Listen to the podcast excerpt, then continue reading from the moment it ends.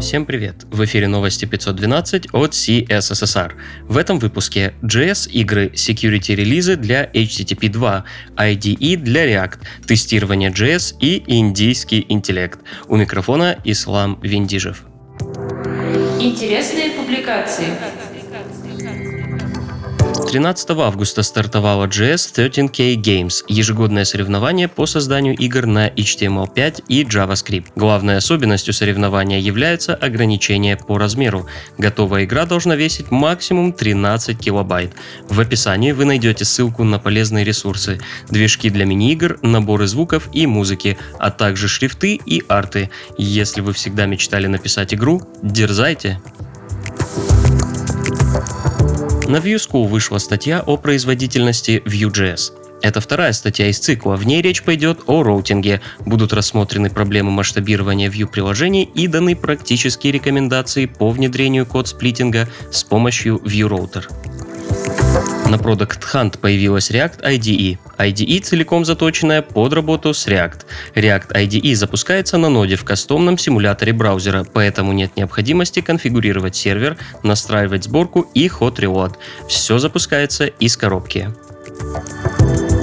Кэти Хэмпиньюз в блоге WebDev рассказывает о специализированных CDN для изображений. В статье вы найдете ответы на вопросы, зачем вообще использовать такие сервисы, как происходит оптимизация изображений, какие есть типы CDN для изображений и, наконец, как подойти к выбору такого CDN. На Auth 0 вышла третья часть статьи от Холли Ллойд, посвященная авторизации.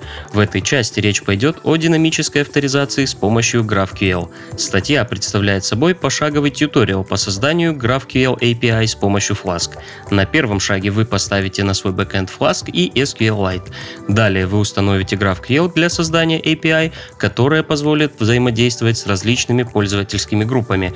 На финальном шаге, протестировав две разные модели авторизации для для расширения прав пользователей, вы увидите, какие преимущества дает подход с базой данных на основе графов.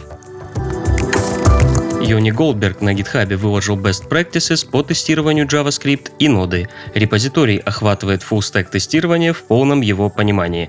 Тестирование бэкэнда, фронтенда, UI, end-to-end тесты, а также CI. Кроме того, рассмотрены основные концепции написания тестов и представлены инструменты для измерения их эффективности. Развитие проекта NPM CLI ускоряется, и команда NPM решила выпустить документ с роадмапом на будущий год. В этом документе описывается, что ожидает шестую версию NPM и чего ожидать от будущей седьмой и восьмой версии. Полная версия документа доступна в блоге npm.js. Новости релизов. Сразу два релиза от Facebook на этой неделе. React 16.9 с асинхронным методом ACT для тестирования и новыми deprecated конструкциями. И четвертая версия React DevTools с обновленным интерфейсом, прокачанной навигацией по вложенным компонентам и возможностью инспектировать хуки. Внимательно ознакомьтесь с релизом React. Пока устаревшие команды работают, но в какой-то момент их поддержка прекратится. Mozilla Firefox обновился до версии 68.02. Решена проблема с загрузкой изображений после перезагрузки страницы. Также решена проблема обрезания некоторых спецсимволов в конце поискового запроса. И добавлена возможность загружать шрифты с локального носителя.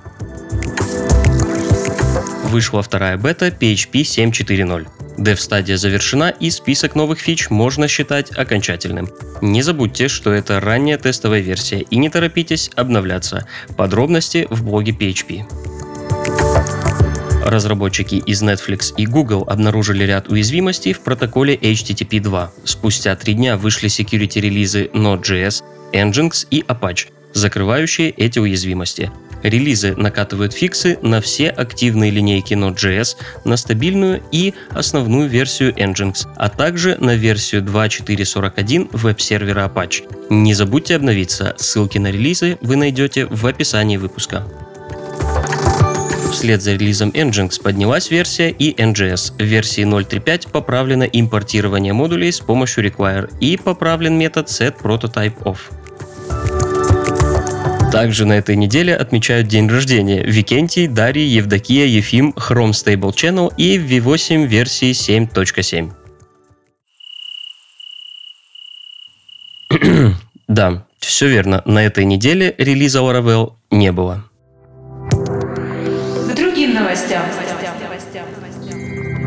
Не совсем искусственный интеллект WSJ уличила стартап Engineer AI по ИИ разработке приложений в использовании труда программистов вместо алгоритмов, сообщает vc.ru.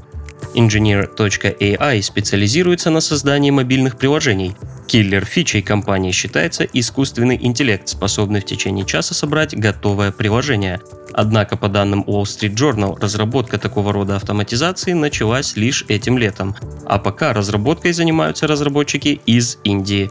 Вот и получается, что их ИИ — это индийский интеллект. С начала осени 2018 года Google начал процесс по прекращению поддержки FTP в Chrome. В первую очередь это связано с уязвимостями теперь уже Legacy протокола. Текущая реализация FTP в Google Chrome не поддерживает ни зашифрованные соединения FTPS, ни прокси-серверы. На этой неделе стало известно, что поддержка FTP прекратится начиная с 80-й версии Chrome, а полное удаление ресурсов, связанных с FTP, произойдет в 82-й версии. Образовательная площадка GitHub Learning Lab открывает новые возможности для авторов. Полностью переработано построение курса, и с помощью нескольких щелчков мыши теперь можете создавать, тестировать и редактировать курсы непосредственно в Learning Lab. Больше никакого YAML. Также появились возможности для встраивания YouTube-видео непосредственно в курс. Добавилась возможность подключения мультиязычности к тексту курса, а все желающие теперь могут поучаствовать в доработке курсов за авторством команды GitHub. Наконец, стало возможным подключение к Learning Club из приложений за пределами платформы GitHub. API проекта доступен для предварительных сборок. Все ссылки на инфоповоды и сопутствующие публикации ищите в описании. С вами был Ислам Виндижев. До встречи через неделю.